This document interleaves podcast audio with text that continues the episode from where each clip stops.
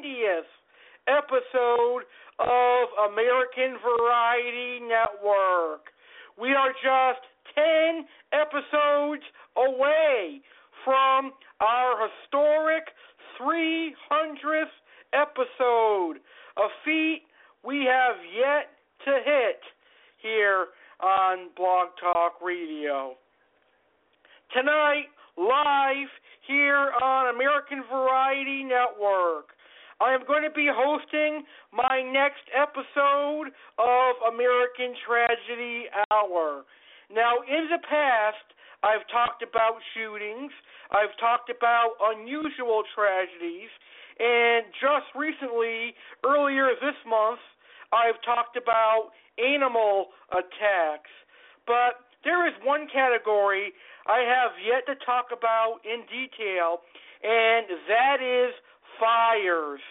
I know I did one particular fire tragedy, and that was the station nightclub fire to get this series started.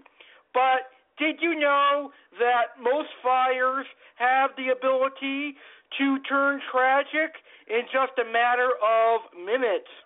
Fires are no joke. Most of the fires that I'm going to talk about turn tragic because people did not know how to react or safely get themselves out of harm way. On top of the tragedies that I am going to discuss, I am also going to share some tips on what to do if you ever get caught in a fire so that your chances of coming out unharmed are higher. It will also be good for me to know as well. So, here are some of the fire tragedies that I'm going to talk about tonight. Once again, I'm going to quickly talk about the station nightclub fire in Rhode Island. I will talk about the Hartford Circus fire. I will talk about the Cedar fire. I will talk about the Cocoanut Grove fire. I will talk about the Iroquois Theater fire. And I'll also tell you what to do if you are trapped in a fire. This is going to be an action packed show with a lot of information. I have found a lot of info on these tragedies, but hey, you guys are going to walk away from the show with a lot of knowledge about these fire tragedies. We're going to start talking about fire tragedies right after our introduction. We're going to start talking about the station nightclub fire and the other fires right after this here on American Tragedy Hour.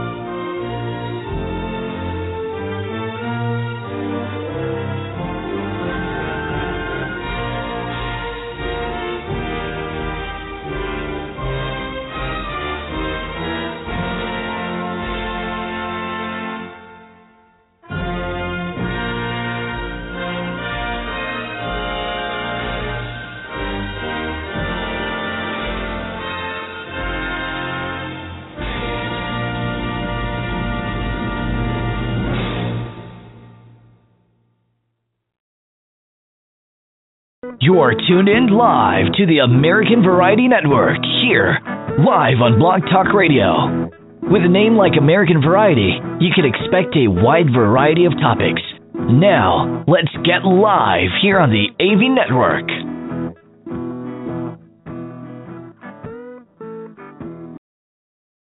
Are you ready for a talk show that is brave enough to talk about anything and everything, even if it's controversial? Are you ready for a talk show where anything goes and we will say anything that we want? Well, then you're listening to the right talk show. You are tuned in to In Your Face Talk Show. With your host, the crazy Italian American AC. You can expect to hear the unexpected. Laugh at what is said, or you may scream. Either case, sit back and enjoy the show. Let's get in your face with this great talk show.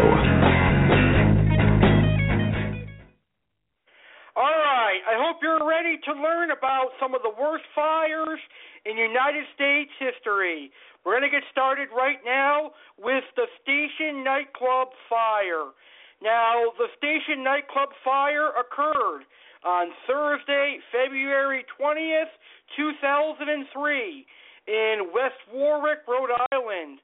The fire was caused by pyrotechnics set off by the tour manager of the evening's headlining band, Great White, which ignited flammable sound insulation foam in the walls and ceilings surrounding the stage.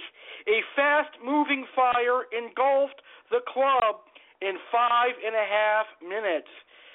So basically, in other words, that means the building caught on fire and burned down in just five and a half minutes. Now, it was the fourth deadliest nightclub fire in United States history, killing a hundred people. It was also one of the deadliest disasters in the history of New England. The fire started just seconds into the band's opening song, Desert Moon, when pyrotechnics set off by tour manager Daniel Biechele ignited flammable acoustic foam on both sides of the drummer's archive at the back of the stage. The flames were initially thought to be part of the act because the song's music video clearly shows flames blazing around the musicians, but only as the fire reached the ceiling and smoke began to bank down did people realize it was uncontrolled. 20 seconds after the pyrotechnics ended, the band stopped playing, and lead vocalist Jack Russell calmly remarked into the microphone, Wow, that's not good. Imagine this, folks. In less than a minute, the entire stage was engulfed in flames, with most of the band members and entourage fleeing for the west exit by the stage. By this time, the nightclub's fire alarm had been activated, and although there were four possible exits, most people headed for the front door through which they had entered. The ensuing stampede led to a crash in the narrow hallway leading to that exit, quickly blocking the exit completely and resulting in numerous deaths and injuries among the patroons and staff. A total of 462 people were in attendance, even though the club's official licensed capacity was 404. A hundred people lost their lives, and about half of the survivors were injured either from burns, smoke inhalation, thermal trauma, or trampling.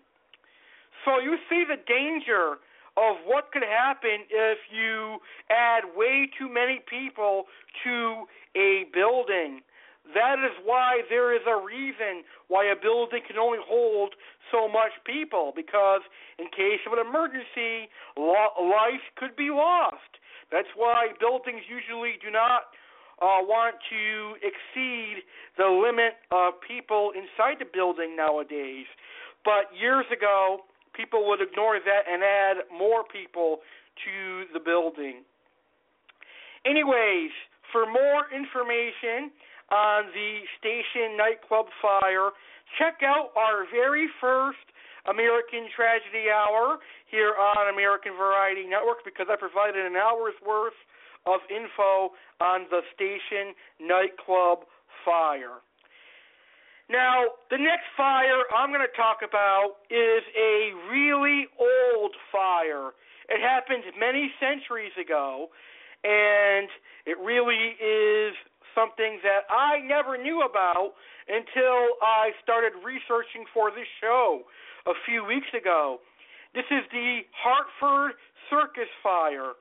Now, the Hartford Circus Fire occurred on July 6th, 1944, in Hartford, Connecticut. It was one of the worst fire disasters in the history of the United States. The fire occurred during an afternoon performance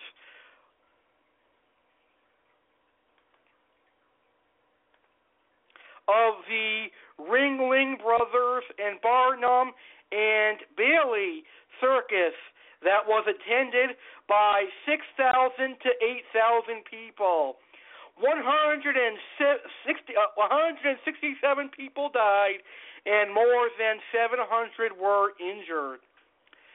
So 167 people lost their lives, unfortunately. Now, the fire began as a small flame after the Lions performed on the southwest side wall of the tent while the great Wallendas were performing. Circus band leader Merle Evans was said to have been the first person to spot the flames and immediately directed the band to play The Stars and Stripes Forever, the tune that traditionally signaled distress to all circus personnel. Ringmaster Fred Bradna urged the audience not to panic and to leave in an orderly fashion, but the power failed and it could not be heard.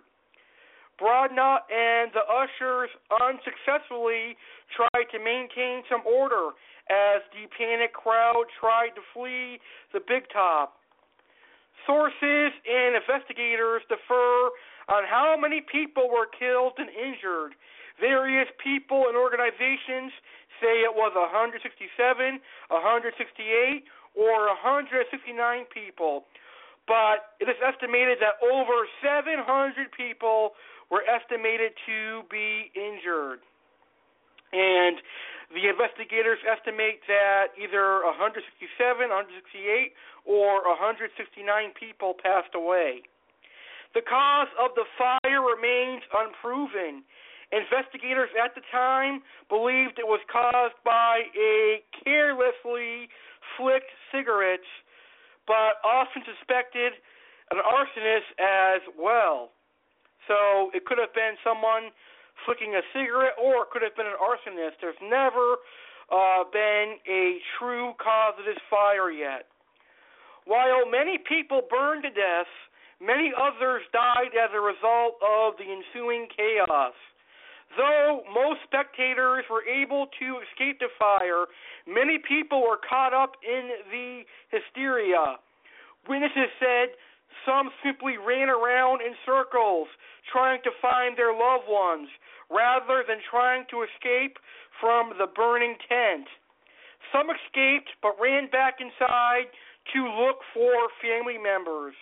Others stayed in their seats until it was too late, assuming that the fire would be put out promptly. Because at least two of the exits were blocked by the chutes used to bring the show's big cats in and out of the tent, people trying to escape could not bypass them. Some died from injuries sustained after leaping from the tops of the bleachers in hopes that they could escape under the sides of the tent, though that method of escape ended up killing more than it saved. Others died after being trampled by other spectators, with some suffocating underneath the piles of people who fell over each other. Most of the dead were found in piles, some three bodies deep at the most congested exits. A small number of people were found alive at the bottoms of these piles, protected by the bodies on top of them when the burning big top ultimately fell down because of a picture that appeared in several newspapers of sad tramp clown Emmett Kelly holding a water bucket, the event became known as the day the clowns cried. Sounds like a very horrific fire. So the next time I go to a circus, I'm going to be extremely careful. All right, let's talk about the Cedar Fire. Now, the Cedar Fire was a wildfire which burned a large area of land in San Diego County, California, in October of 2003. The Cedar Fire was one of 15 wildfires burning throughout Southern California during that month which became known as the 2003 firestorm and the fire siege of 2003. The October 2003 California wildfires were estimated to have burned a total of 800,000 acres. The Cedar Fire was the largest wildfire in recorded California history. The Cedar Fire began the Cedar Fire began in Seneca Mountains within the Cleveland National Forest. It was first reported at 5:37 p.m. Pacific Standard Time on October 25th, 2003, to the south of Ramona in central San Diego County. Within 10 minutes of the initial report of the fire, the United States Forest Service had deployed 10 fire engines, two water tenders, two handcrafts, or excuse me, two hand crews, and two chief officers. Within 30 minutes, 320 firefighters and six fire chiefs were en route.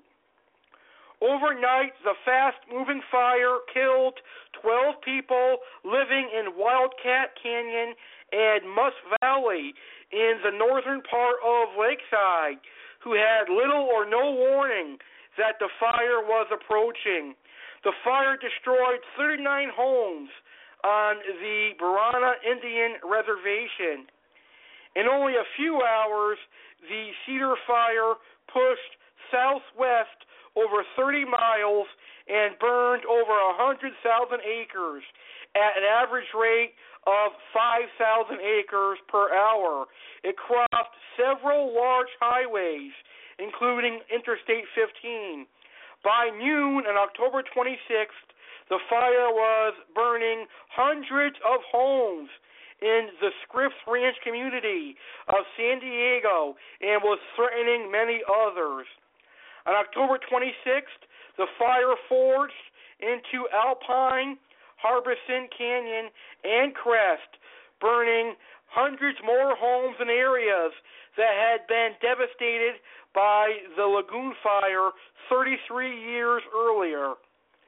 By October 28th, the strong easterly Santa Ana winds died down, and the fire turned east, consuming another 114,000 acres.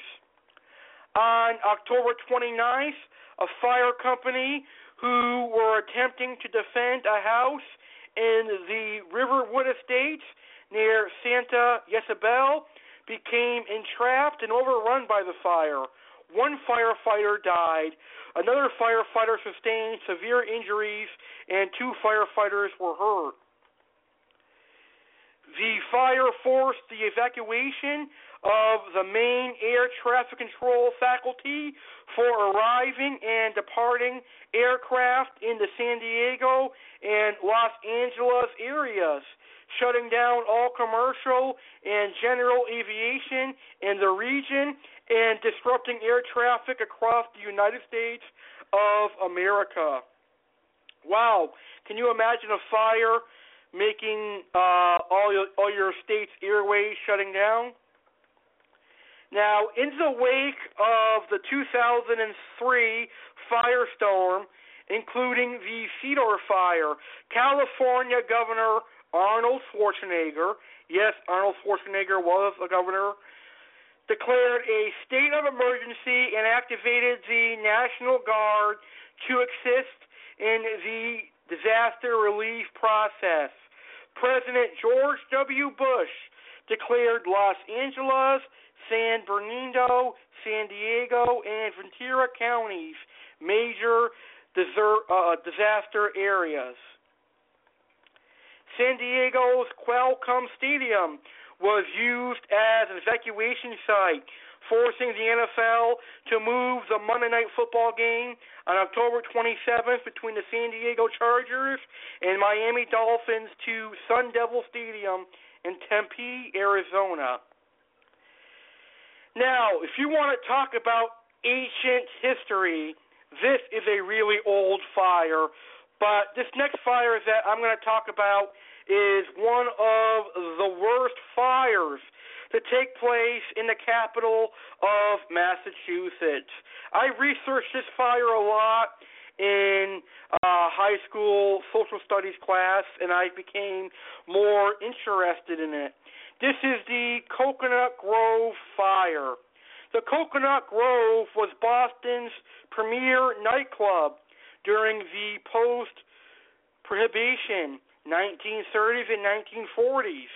On November 28, 1942, this club was the scene of the deadliest nightclub fire in history, killing 492 people. Yes, 492 people lost their life, and that was 32 more people than the building's authorized capacity, and a hundred more people were injured. Hundreds more, rather. Hundreds of other people were injured. Now, the enormity of the tragedy shocked the nation and briefly replaced the events of World War II in newspaper headlines. Official reports state that the fire started at about 10:15 p.m. in the dark, intimate Melody Lounge downstairs. A young pianist and singer, Goody Goodell, was performing on a revolving stage surrounded by artificial palm trees.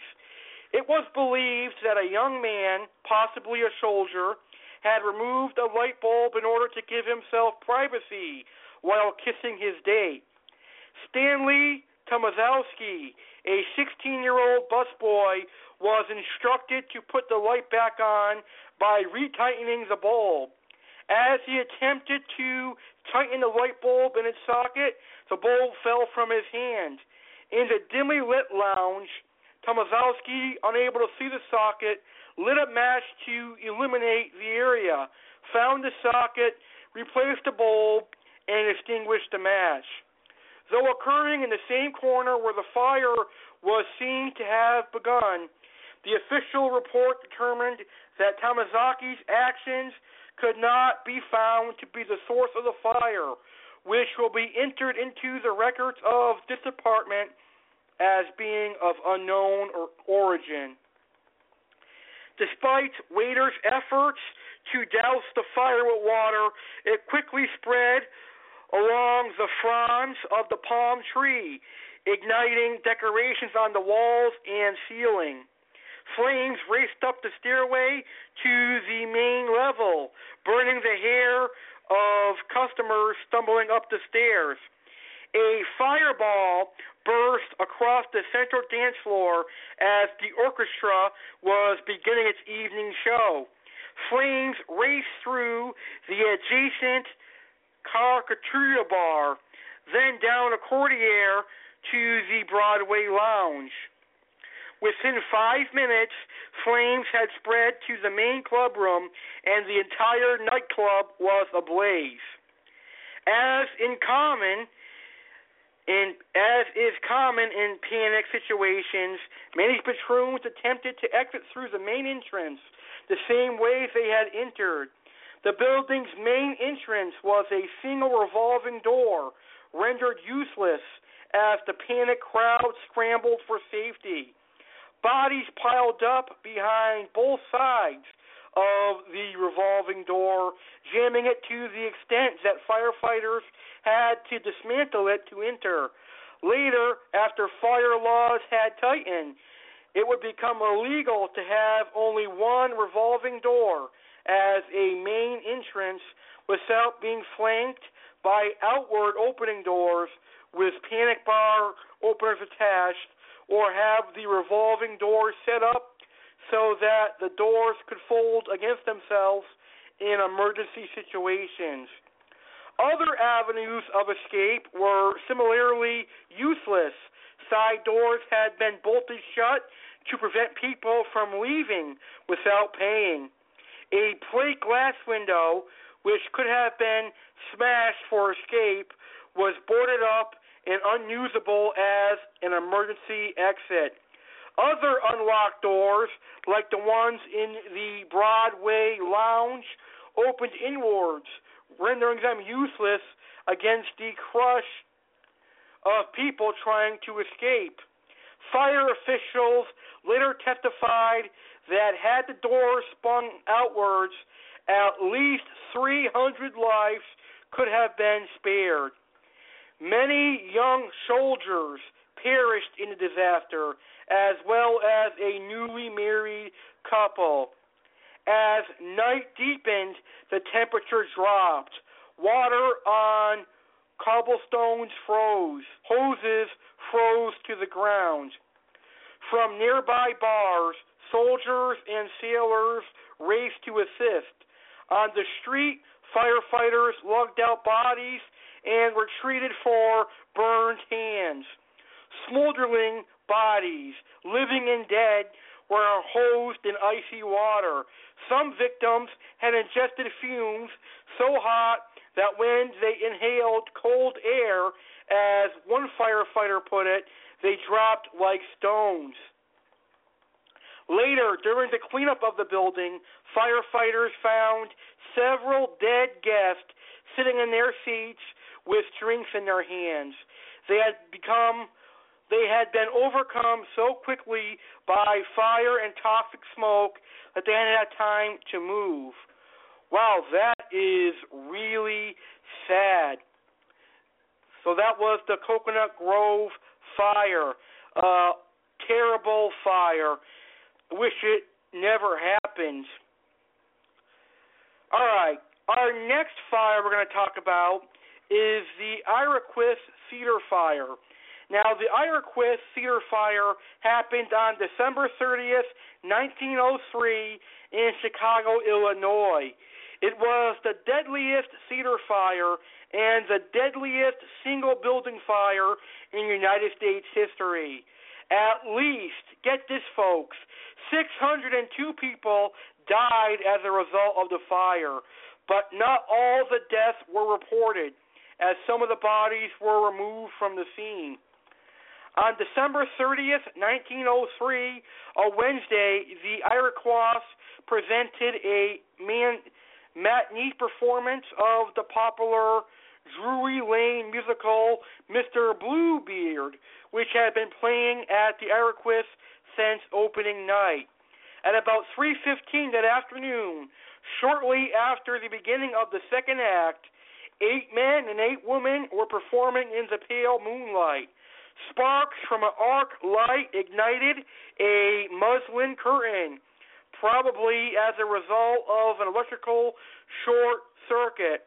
A stage a stagehand tried to dose the fire with the Kilfyre canisters provided, but it quickly spread to the fly gallery high above the stage. There, several thousand square feet of highly flammable painted canvas scenery flats were hung. The stage manager tried to lower the asbestos fire curtain, but it snagged. Early reports state that it was stopped by the trolley wire that carried one of the acrobats over the stage, but later investigation showed that the curtain had been blocked by a light reflector which stuck out under the proscenium arc. Foy, who was preparing to go on stage at the time, ran out and attempted to calm the crowd, first making sure that his young son was in the care of a stage hand. He later wrote, It struck me as I looked out over the crowd during the first act that I had never before seen so many women and children in the audience. Even the gallery was full of mothers and children. Foy was widely seen as a hero after the fire for his courage in remaining on stage and pleading with patrons not to panic, even as large chunks of burning scenery landed around him. By this time, many of the patroons on all levels were quickly attempting to flee the theater. Some had found the fire exits hidden behind draperies on the north side of the building, but found that they could not open the unfamiliar bascule locks. Bar owner Frank Houseman, a former baseball player with the Chicago Colts, defied an usher who refused to open a door. He was able to open a door because his icebox at home had a similar lock. Houseman credits his friend outfielder Charlie Dexter, who had just quit the Boston Bean Eaters. Wow, what a name for a team with forcing open another door. A third door was opened either by brute force or by a blast of air, but most of the other doors could not be opened. Some patroons panicked, crashing or trampling others in a desperate attempt to escape from the fire. Many were killed while trapped in dead ends or trying to open what looked like doors with windows in, but were actually only windows. The dancers on stage were also forced to flee, along with the performers backstage and in the numerous dressing rooms. When the performers and stagehands went out of the back exit, an icy wind rushed in and made the fire substantially bigger.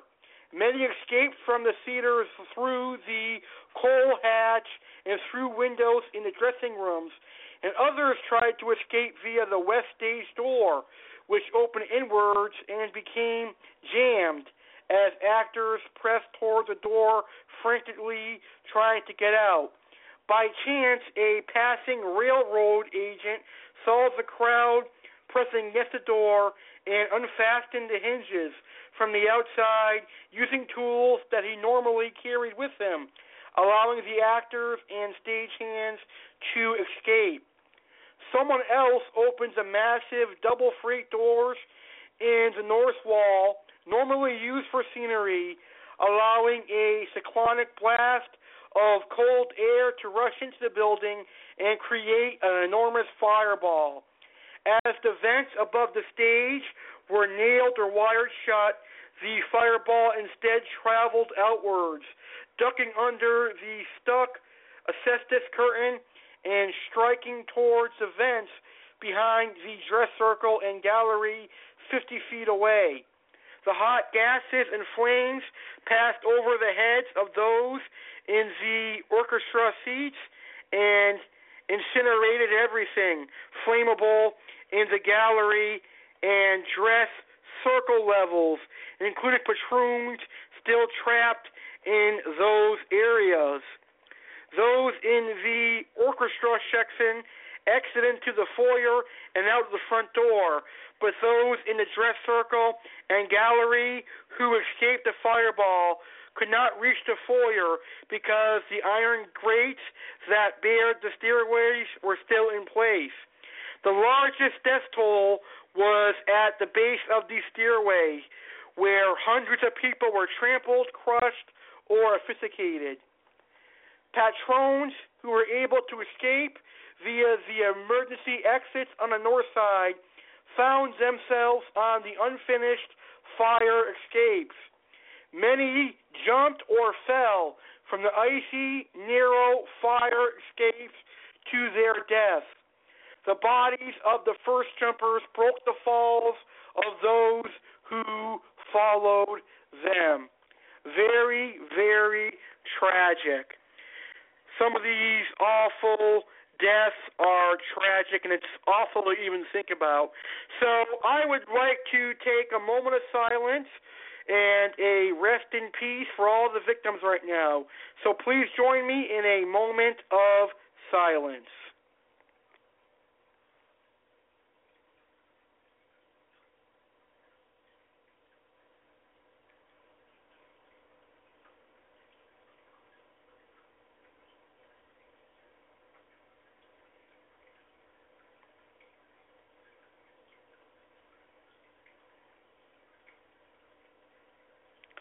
Okay, so now we're going to go ahead and take our commercial break, which is being sponsored by Carib Sea, a tropical fish keeping company that provides fish keepers with quality products such as Life Rock, the best alternative to live rock in a saltwater aquarium without the unwanted pest, and live sand. Sea simply has the best live sand and some other great products. So if you are a tropical fish keeper, Sea is for you. I'm going to play a couple of songs and our commercials, and when we come back, we're going to continue having a discussion on the worst fires in United States history.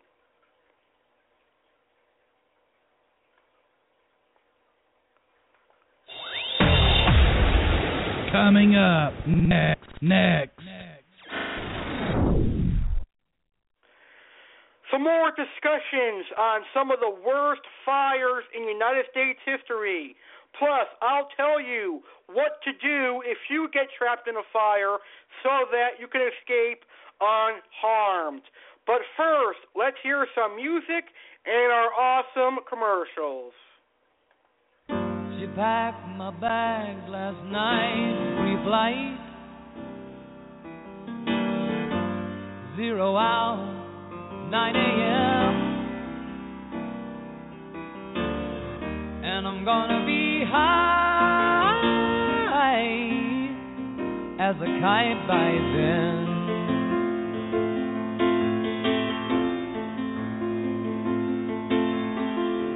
I miss earth so much. I miss my wife. It's lonely out in space on such a timeless flight.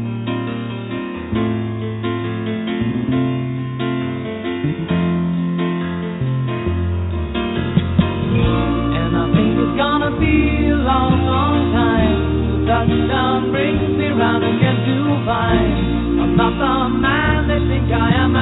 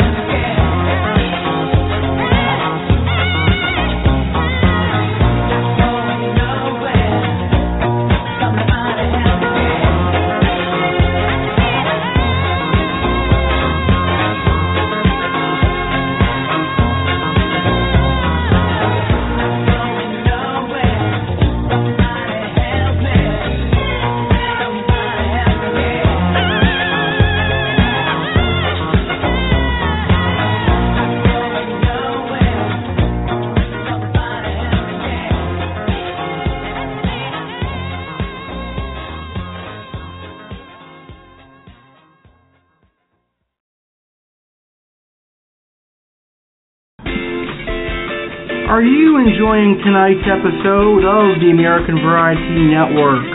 Great! The American Variety Network really appreciates your listening. We also appreciate listener feedback. Please feel free to email us your thoughts and opinions on tonight's show. Our email address is American Variety Network at Comcast.net.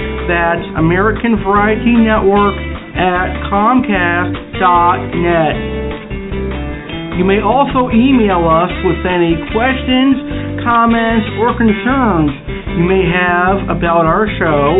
You can also email us to book a guest appearance on the American Variety Network, or you may contact us to become a sponsor of the American Variety Network. American Variety Network at Comcast.net.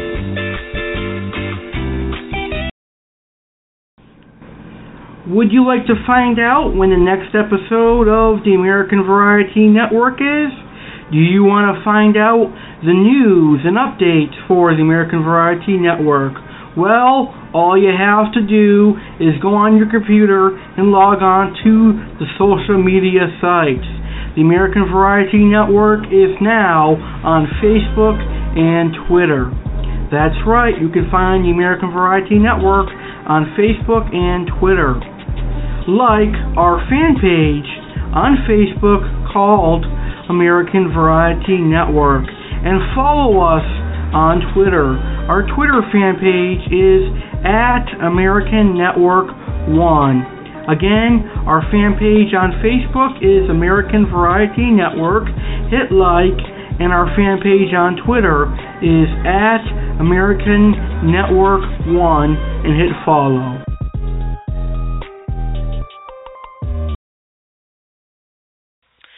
Something big is coming to the American Variety Network on Saturday, February 13th, 2016. What could it be? I'll tell you, one thing is for sure. Whatever it is, it will be historic and could break the listen record for the American Variety Network. Stay tuned to the American Variety Network because on January 30th, 2016, I, Alex Cardinelli, will personally make the announcement live on air and all over social media. Are you ready? Hey, thank you. Well, get ready. The announcement is coming your way January 30th.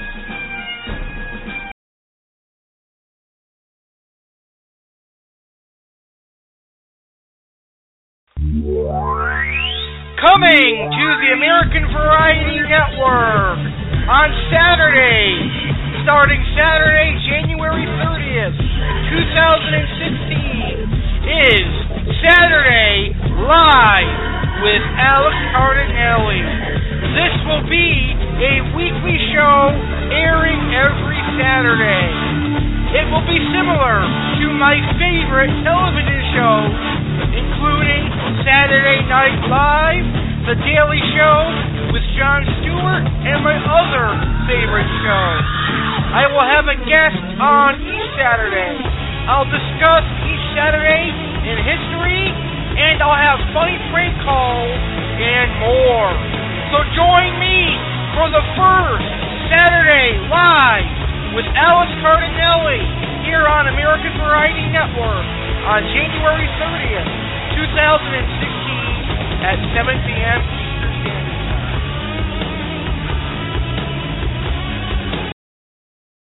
It's that time of year again, football lovers. It's time for the Super Bowl. This year it's the historic 50th Super Bowl. For the first time ever, the American Variety Network will broadcast the Super Bowl halftime show. Join Alex Cardinelli and his friend Flashmaster 1989 Jeff Sunday, February 7th, 2016 at 8 p.m. Eastern, or in other words, halftime on Super Bowl 50 for a recap of the first half and some fun. Let's get ready for some football. Enjoy your pizza and wings and tune in to our Super Bowl 50 halftime show live on American Variety Network on February 7, 2016 at blogtalkradio.com forward slash American Network. Do you find yourself watching a lot of movies? Do you like watching new movies? How about classic movies? Would you like to listen to a movie reviews on live radio? If you call yourself a movie lover, then you will be happy to hear that Alex Cardinale is going to be hosting a movie review show called Flicker Ticker, where Alex will recap all movies, new and old. Flicker Ticker movie reviews air exclusively on American Variety Network at www.blogtalkradio.com forward slash American Network.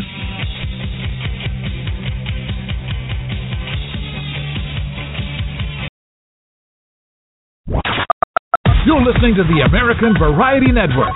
Your only place for variety on Blog Talk Radio. Are you ready for a talk show that is brave enough to talk about anything and everything, even if it's controversial? Are you ready for a talk show where anything goes and we will say anything that we want? Well, then you're listening to the right talk show. You are tuned in to In Your Face Talk Show. With your host, the crazy Italian American AC. You can expect to hear the unexpected. Laugh at what is said, or you may scream. In your case, sit back and enjoy the show. Let's get in your face with this great talk show.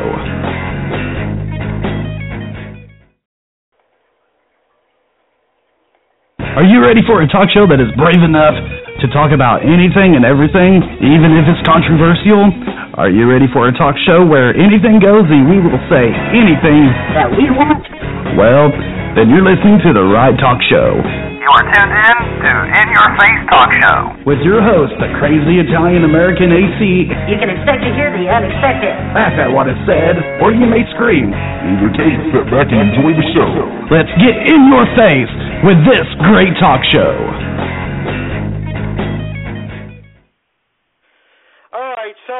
That, folks. I accidentally pressed our intro again. Welcome back to American Tragedy Hour, here live on American Variety Network. Tonight, I am talking to you about some of the worst fires in American history. Now, before our commercial break, I talked about the Hartford Circus fire. I talked about the Station nightclub fire. I talked about the Cocoanut Grove fire in Boston and some other fires. And now I'm going to continue talking about some of the worst fires in United States history, and then I will talk to you about what to do if you become trapped in a fire. So let's get back into it. Now I'm going to talk to you about the 1983 Buffalo propane explosion. On the evening of December 27th, 1983, firefighters in Buffalo, New York, responded to a call regarding a propane gas leak.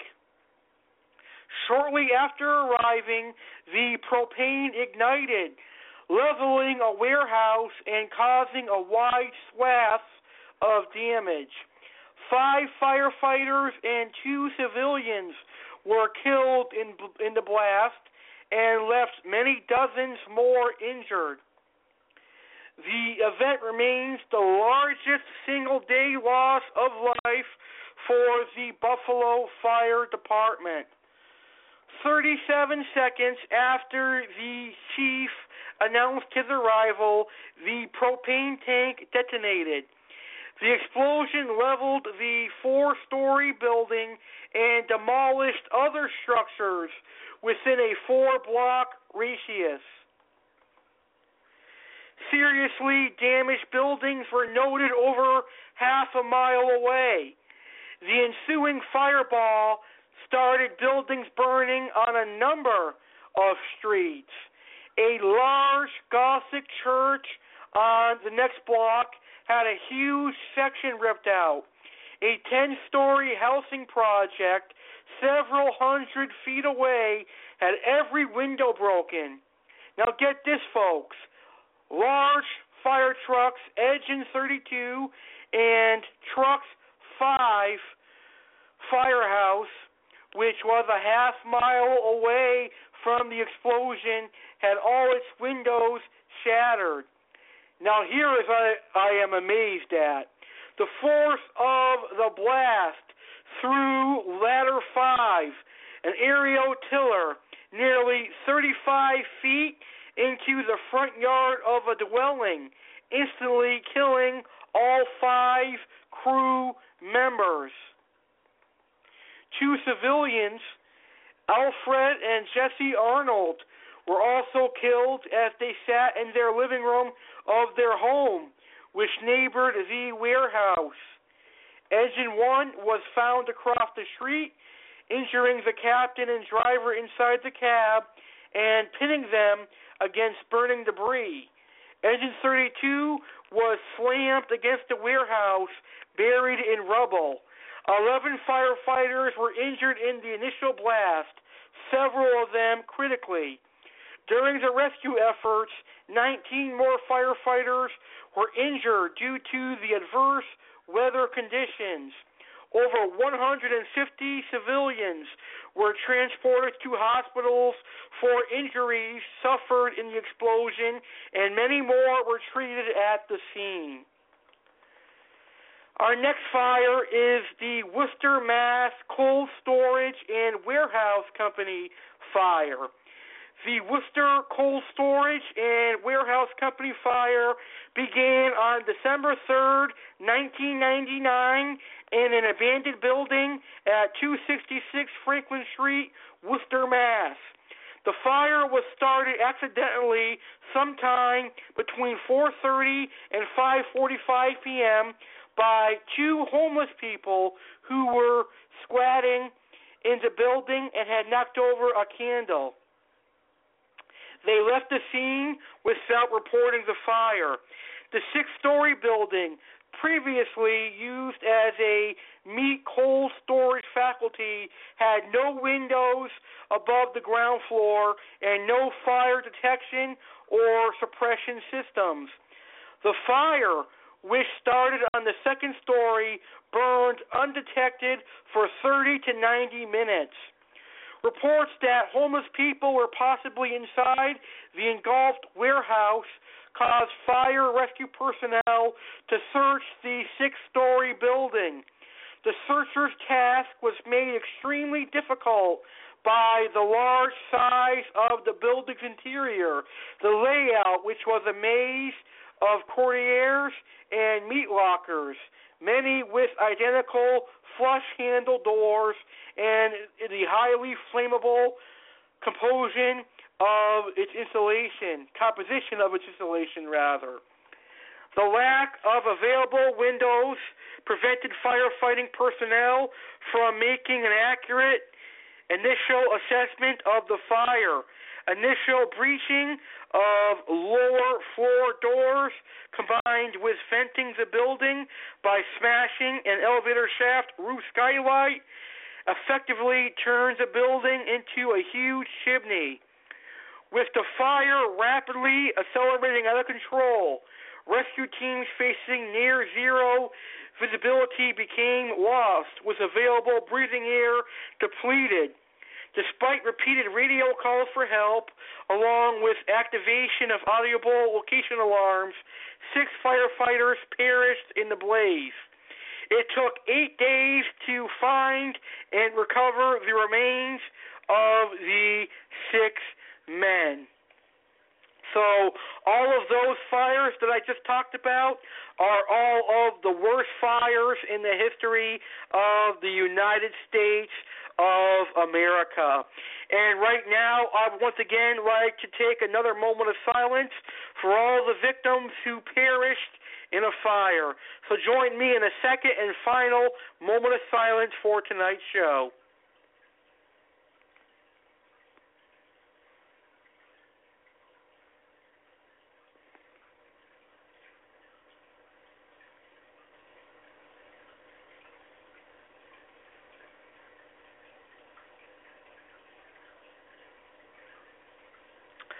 All right. Thank you for joining me in that moment of silence. Right now, I'm going to give you some tips so that you guys can be safe if you're ever caught in a fire. I would hate to see any of my listeners caught in a traumatic fire. So here is what to do if you are caught in a fire. If you get caught in a fire, survival is your top priority. You should remain calm because the more stressed you get, the more you will not think clearly. So always remain calm. Feel if the door handle is hot before exiting. Close the door behind you to keep the fire from spreading. If your clothes catch on fire, stop, drop, and roll. Take fire alarm seriously. Treat every alarm as a real emergency. If smoke is present in a stairwell, avoid it and choose another route. Pull the fire alarm on your way out if the fire alarm is not already activated. Know the locations of emergency exits at every building you are in in case an emergency happens. You know, we all think that a fire is not going to happen when we go to the doctor's office or when we go to the grocery store or when we go anywhere. But the truth is, fires can happen anywhere and at any time. So it's a good idea to know the locations of the emergency exits in every building that you are in so that you don't become trampled upon or one of the victims that dies because they don't know where the emergency exit is. Evacuate to your designated assembly area. So this one goes if you are a school teacher or if you work for a public office, then obviously you're going to have a, de- a de- designated assembly area. Assist individuals with special needs. People who are disabled may have trouble getting out of a burning building, and it would be nice of you to help them escape. Get out of the building before phoning for help. Make a call from a safe location because you could still be in a building that could fall down from the intense heat and you're inside trying to make a 911 call. Get out and then call 911. Check the smoke alarms regularly to make sure they are working properly. Do not tamper with fire or life safety equipment. Make an escape plan and practice it. Don't look for other people or gather your belongings because the more time you waste in a burning building, the less chance you have of getting out alive. Knock on doors as you leave to let people know that they need to get out of the building. Yell fire as you leave. That will make people leave the building. Don't hesitate or stray from your path as you leave. Crawl low to the floor so that any burning debris or anything that might be falling will not fall directly on you. And so that you won't get those awful fumes breathing in. Thick smoke can make it impossible to see. Toxic chemicals from smoke can be deadly in just minutes. If you can't get out, get someone's attention. Yell and scream. Hang a sheet out of the window. Stay low to the ground since there is less smoke and t- toxic gases coming through the floor. Now, here is how you can prevent fires from starting by taking some simple precautions. Clean up immediately after parties. The use of candles and incense is prohibited. Do not overload electrical outlets. Do not use space heaters and halogen lamps. Limit use of extension cords. Kitchen safety. Believe it or not, most apartment fires and most home fires are caused in the kitchen. Pay attention when you cook. You cannot put something on the stove and walk away. That is how a lot of fires start. Most of the fires are grease fires. So don't cook anything and walk away. Stay in the kitchen when you are frying, grilling, boiling, or broiling food. If you must leave the room, even for a short period of time, turn off the stove or have somebody watch your food. Cook. When you have finished cooking, turn off all burners and ovens. Microwave safety. Never use an extension cord for a microwave since it can overload the circuit and cause a fire. Never use aluminum foil or metal objects in the microwave. Remember that even if containers feel warm, the contents themselves may be very hot and can cause severe burns. Grease fires. The number one fire that firefighters get called to here in the United States of America. Extinguishing grease fires. Cover your pan with a lid. Take, tur- take, take it off of the burner and turn off the burner. Never pour water on a grease fire. All right, guys and gals, that is our show tonight. I hope you learned some valuable information on some of the worst fires in United States history, and I hope you learned about some good information on avoiding fires and what to do if you are in a fire. Uh, I think these American Tragedy Hour shows are very informal in preventing further tragedies. So hopefully we will not see any prolific, tragic fires in the next 20 years. Now, my next American Tragedy Hour is going to be in two weeks, and it's going to be on the worst accidents of all time. I'll be talking about the worst car accidents and the worst accidents in general. Think about it. Car accidents happen very often. I bet you right now in your city or your state, you have had a car accident in the last week. Not you personally, but someone in your city or state has had a horrific car accident.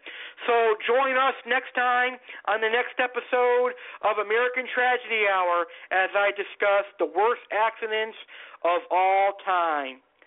Before I go, I'd like to remind everyone the series that I've been promoting finally makes its debut live tomorrow at 7 p.m. Eastern Standard Time right here on American Variety Network. Tomorrow, January 30th at 7 p.m. Eastern, 6 p.m. Central, 5 p.m. Pacific, and 4 p.m. Mountain. Saturday live with Alex Cardinelli debuts right here on American Variety Network.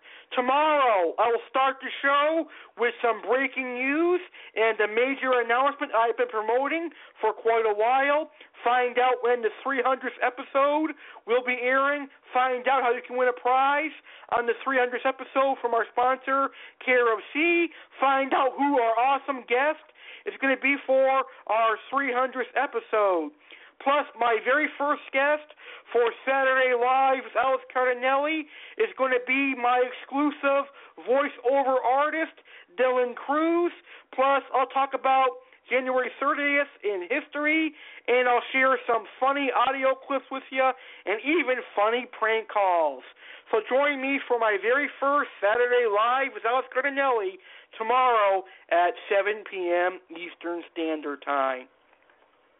I would like to thank KRFC for sponsoring this episode of American Variety Network. I would like to thank all of you for tuning into this episode of American Tragedy Hour. I hope you guys enjoyed the show. Please, if you enjoyed the show, share the show URL with your friends and invite your friends to listen to this show. I love you all, my listeners.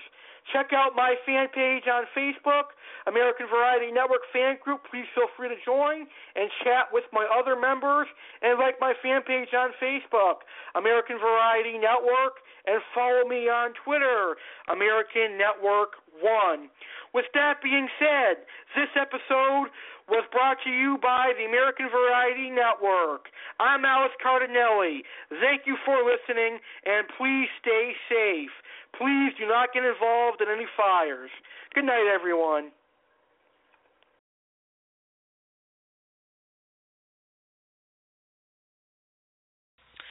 Something big is coming to the American Variety Network on Saturday, February 13th, 2016. What could it be? I'll tell you, one thing is for sure. Whatever it is, it will be historic and could break the listen record for the American Variety Network. Stay tuned to the American Variety Network because on January 30th, 2016, I, Alex Cardinelli, will personally make the announcement live on air and all over social media. Are you ready? Hey, thank you. Well, get ready. The announcement is coming your way January 30th.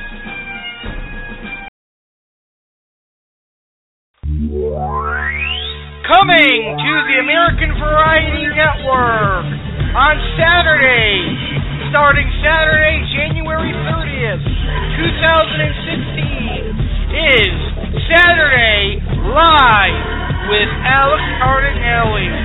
This will be a weekly show airing every Saturday. It will be similar to my favorite television shows, including Saturday Night Live, The Daily Show with Jon Stewart, and my other favorite show. I will have a guest on each Saturday. I'll discuss Saturday in history, and I'll have funny prank calls and more. So join me for the first Saturday live with Alex Cardinelli here on American Variety Network on January 30th, 2016 at 7 p.m.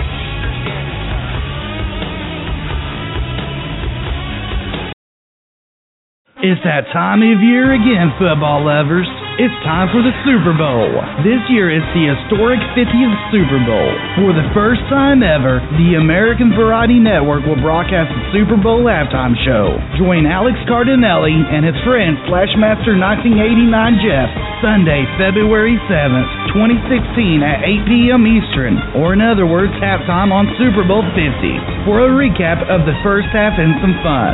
Let's get ready for some football. Enjoy your pizza and wings and tune in to our Super Bowl 50 halftime show live on American Variety Network on February 7, 2016 at blogtalkradio.com forward slash American Network.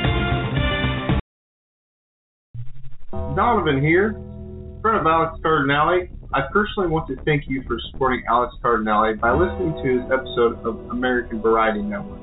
I hope you enjoyed the show.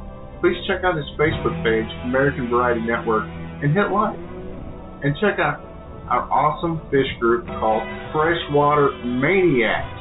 For all the fish keepers listening, check out my YouTube channel, Here for the Fins, for some awesome info on my fish. Thanks for listening, and Alex Cardinelli will see you again for the next episode of American Variety Network. Rock on, folks!